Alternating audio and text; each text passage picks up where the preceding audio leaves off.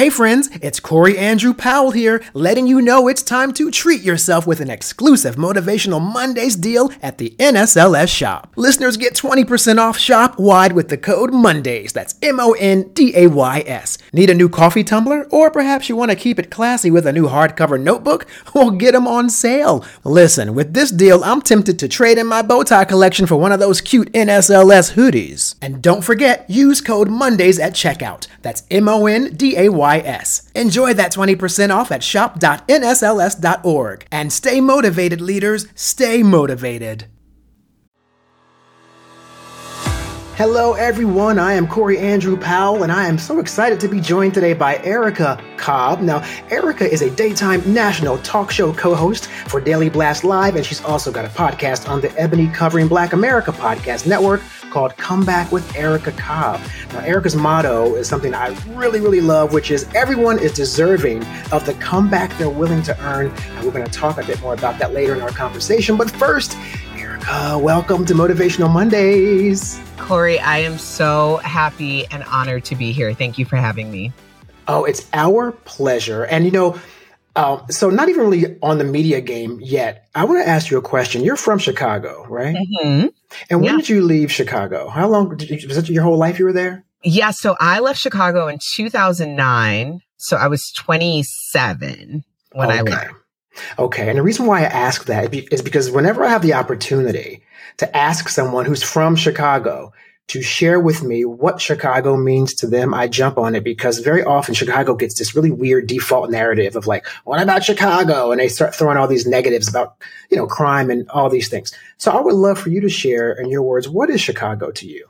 Um, Chicago's home, plain and simple. I, I really appreciate what my ancestors were able to do by um, leaving the South. Uh, a lot of on my father's side, um, who was from Red Springs, North Carolina. Um, their family came up, went to New Jersey, and then to Chicago looking for industry jobs during the Great Northern Migration.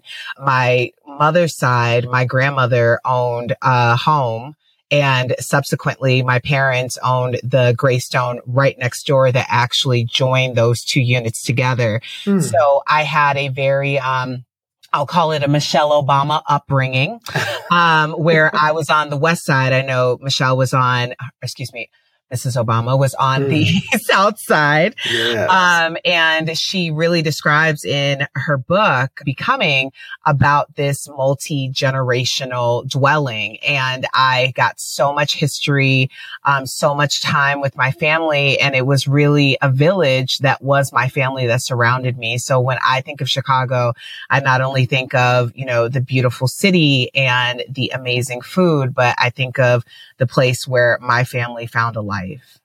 That's wonderful. And that's why I ask that question because very often, you know, I mean, we're part of the media, so we know how in that environment you can sometimes only get one side of a story. So we try to be fair and balanced, but not always does that happen. And so I want to make sure people know that Chicago is not necessarily the narrative that they continually hear. So thank you for sharing exactly. that with me. Thank you. I appreciate that. Sure, definitely. Now, to begin with your career, just because we are, of course, a, an academic podcast for leadership, I would love to know before you began your professional start in media, uh, who or what inspired you to pursue a career in broadcast journalism? So I actually started out as a radio girl. And I say that in every definition of the word because when I was 12 years old, I was grounded for the summer. Uh, my father is, uh, is a vet and he ran our house very in a kind of militant way, so to mm-hmm. speak. I had disobeyed one too many times and I was grounded for the summer. So during that time, I listened to radio every day, all day. And then eventually I started to sneak into my parents' room to use their phone on the landline. Yes. Um, and call into the radio station. And I knew that summer that I was going to be a radio girl. I told the DJ that I was going to grow up and be on the radio. And when I got to college at about 19 years old, I started at that same company interning at the uh, station there. Isn't that funny? Because I think so many of us were sort of bit by either like a TV bug or a radio bug and we have that in common. I used to call the radio station to like hopefully get to do the countdown. You know, yeah. they were like, yes, they would like pick someone to announce like the number one song. Mm-hmm. And the mm-hmm. first time I heard my voice on a radio, girl, you could tell me I wasn't Michael Jackson. I was like, yeah. I'm going, I'm going to be on the radio. So I totally, I totally get that. But was it an easy journey then for you to make that transition though from the aspiration to actually getting into college to do it? I mean, was there some adversity there? Well, I know this seems to be a common thread in some of your other podcasts, but there is a, a beauty to youth and a naivete, uh, so to speak, where you mm-hmm. are just mm-hmm fearless in a way that can breed very effective results. And I was very focused on getting on the radio. Um, I was focused on getting all of my core classes done so that I would be eligible for this internship. But even before my eligibility came about, I started networking. And when I would meet someone who was in that space, I would ask them how I can get into that space. And eventually that turned into me showing up, saying that I would just show up at this time. Um, the the rules and laws were a little different, so mm. you could do things like that. Now uh, people get in a lot of trouble for having free help, so to speak. Yeah, yeah, um, exactly. but back then, I just started showing up. I never stopped showing up, and that ended up getting me an official internship, and then also a sidekick position. So it was, it was difficult in the aspect of I was, I lived at the radio station, which I did not mind, but it wasn't difficult in the way that we think of difficulties now. Right. And so there's two things going on there. And one, you're right. I mean, I don't want to advocate free labor at, in any way.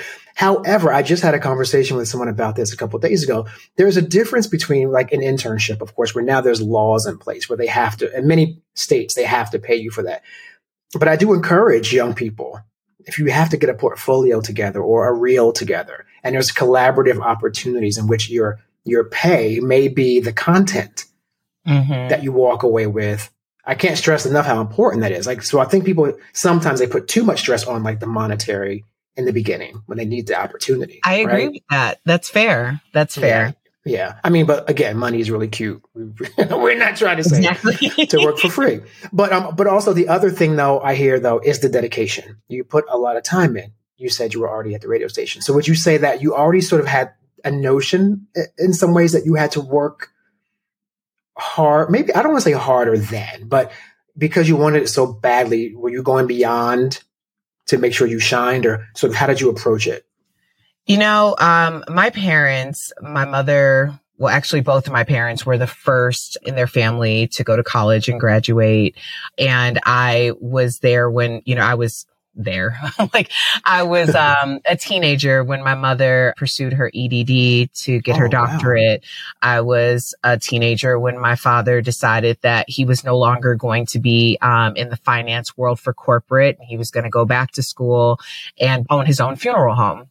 So I saw my parents really doing this building in very real time. So to me, it wasn't ever a sense of if things were possible. It was that if you set a goal and you actively work towards that goal, then all things are possible because I had never seen anything to tell me different.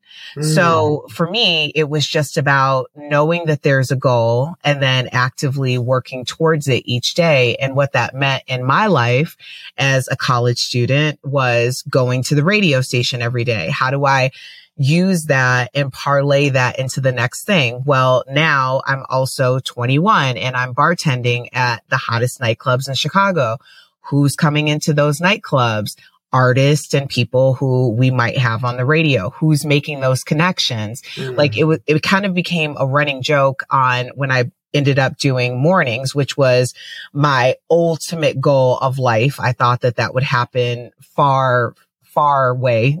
it happened when I was 24, but it was a running joke that like I was, you know, by far the youngest person in the studio, but I was the most connected because I would bartend six nights a week. I would, you know, be at the radio station five days a week. I would do, be in school. So it was really about leveraging all of these different points of contact and my experience at that time. And that's an important note to make as well because so often the networking component is overlooked. Mm-hmm. We stress that a lot because we're a, a, leadership honor society, and so we we that's one of our pillars to make sure that we're building a community where you know you have lifelong connections with people right. who you can call upon. Who knows they could be lifelong professional or just close friends. But I find that is a lacking component, and I wonder if you think is it even more difficult now because this, there's a particular generation that's so tied up in technology mm. that they're not looking up enough to notice that, oh, is that Puffy over there at the bar? Right.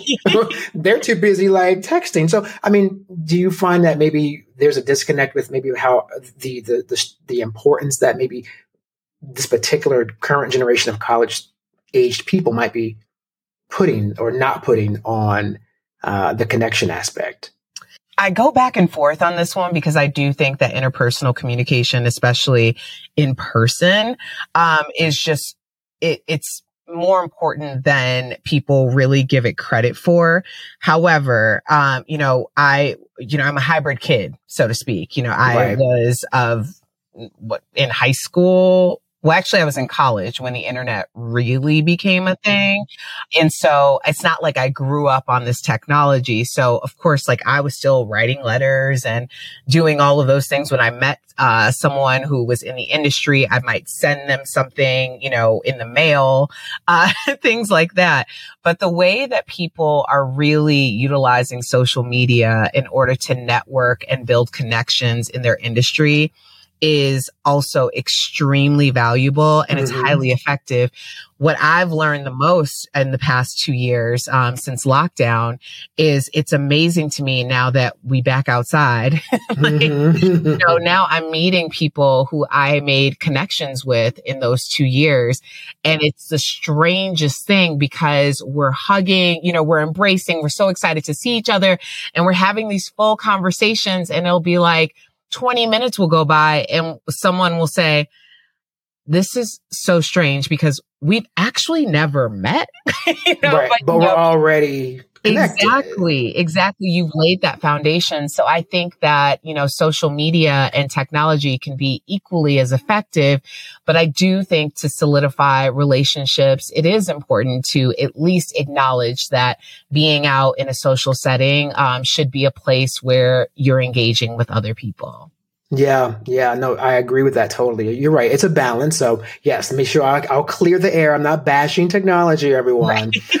because I mean I'm hooked on it too. Like I have a whole my whole career depends upon that technology as well. I have to respond fast on text, and I'm on three different podcasts actually, and so I get it totally. But yeah, I think that we can probably do a little better at making sure that people are skilled in both, and that actually also means an older non-traditional student demographic can be a lot better at the technology side too. Mm.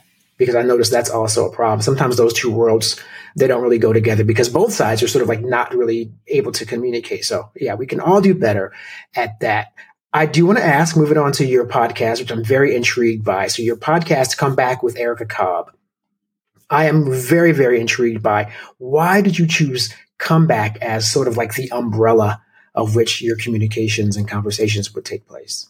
So, um, in t- around 2013, I went through a divorce, bankruptcy, unemployment, and it was mm-hmm. like the one two knock out three punch of my life. It's a lot. And yeah, it's a lot. Yeah. And I really, for a long time, I struggled feeling like you know, I had just had these major setbacks that I could never recover from. Mm. And as I started being a little bit more transparent with my testimony, I realized that I kept saying come back, like come back just kept you know, like I'm going to come back. This is a comeback. Let me think comeback. You know, I'm calling it a comeback was what I, what I was right. saying.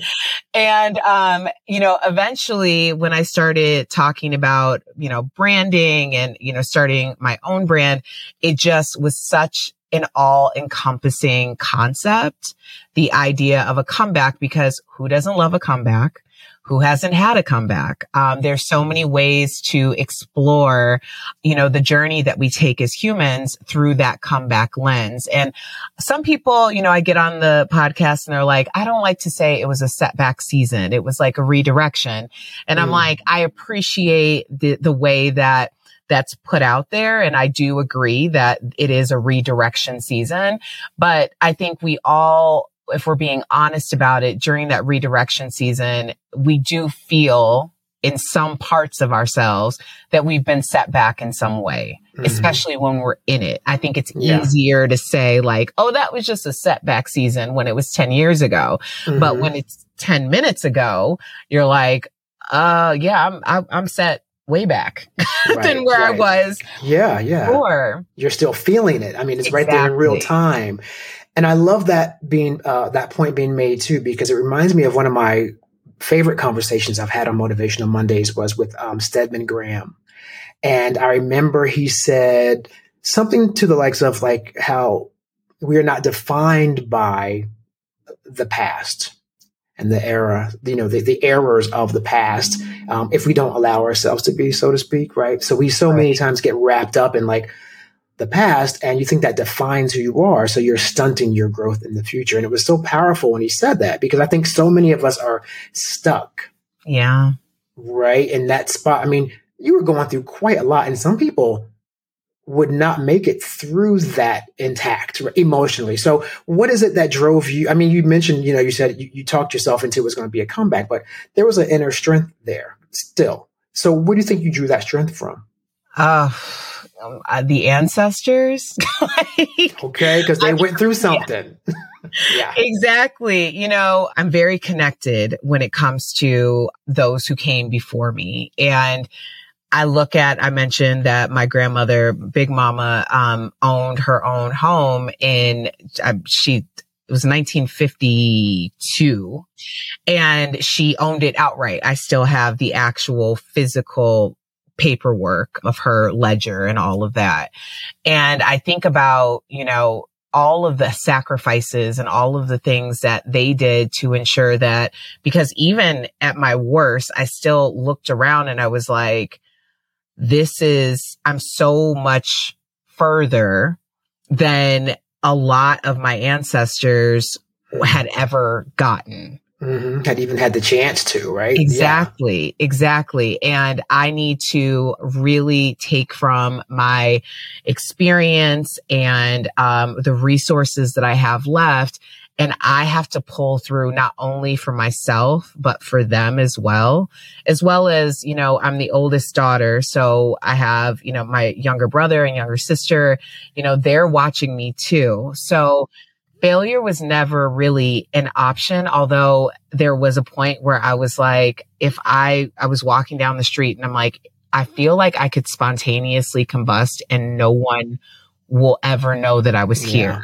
Yeah. And I just felt like in that moment, there were so many negative things coming at me and like negative messages that I had to start to stand up for myself.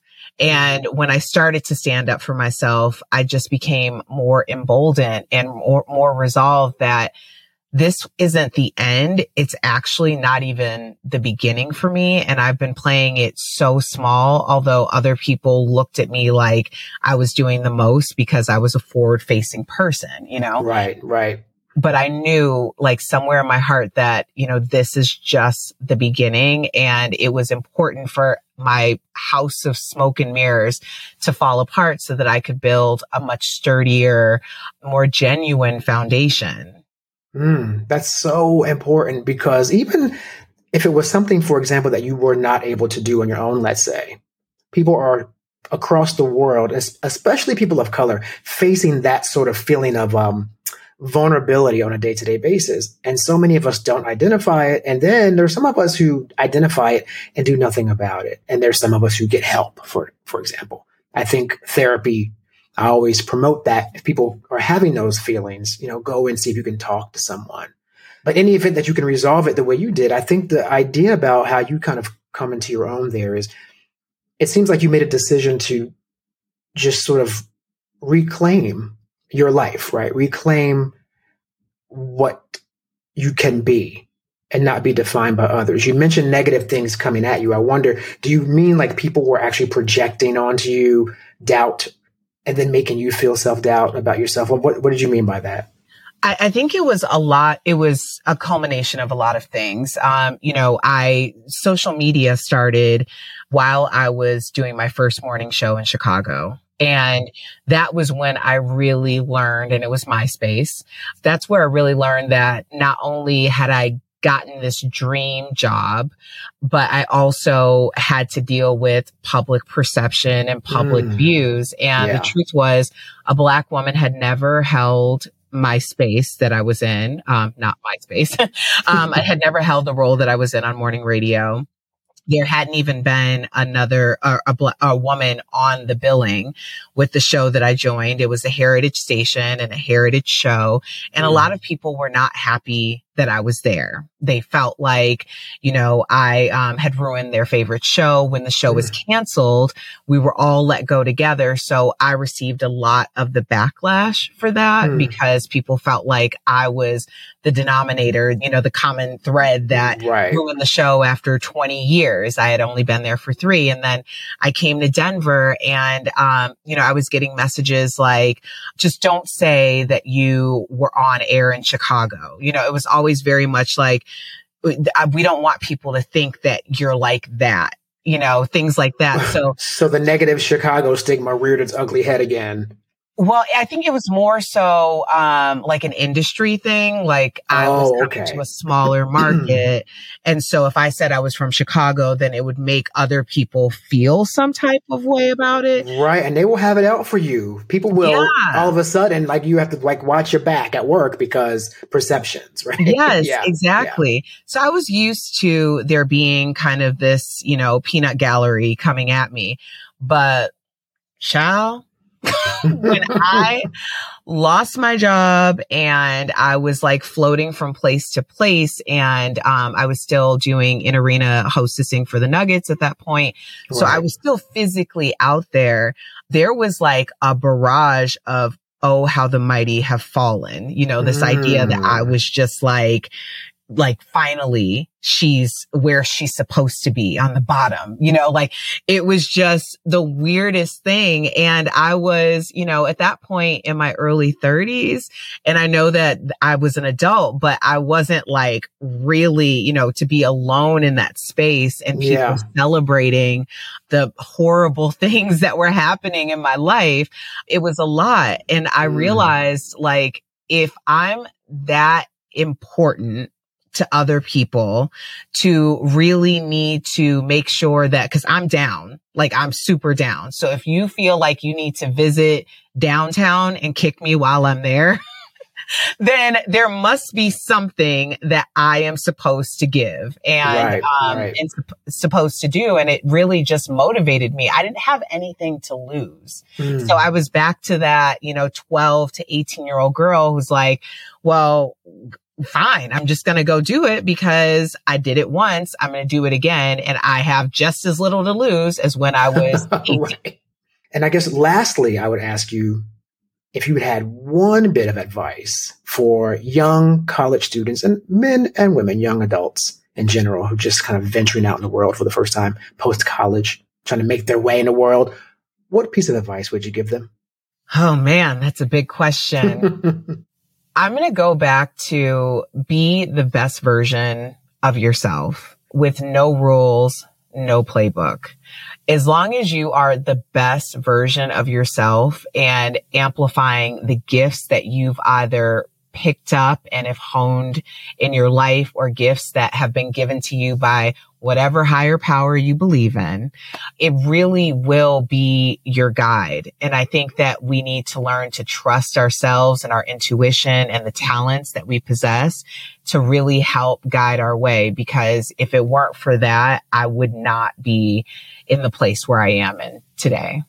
Well said and wonderful words of wisdom from Erica Cobb co-host of Daily Blast Live and also the uh, Comeback with Erica Cobb podcast that is now being featured, I guess, through it's the Ebony Covering Black America podcast network, of course. And the podcast is called Comeback with Erica Cobb. So thanks for being here today, Erica. I really appreciate it. We really, really enjoyed having you on Motivational Mondays. Thank you, Corey. I appreciate you. Thank you for listening to Motivational Mondays, presented by the National Society of Leadership and Success, and available wherever you listen to your favorite podcasts. I'm Corey Andrew Powell, and I'll see you again here next week.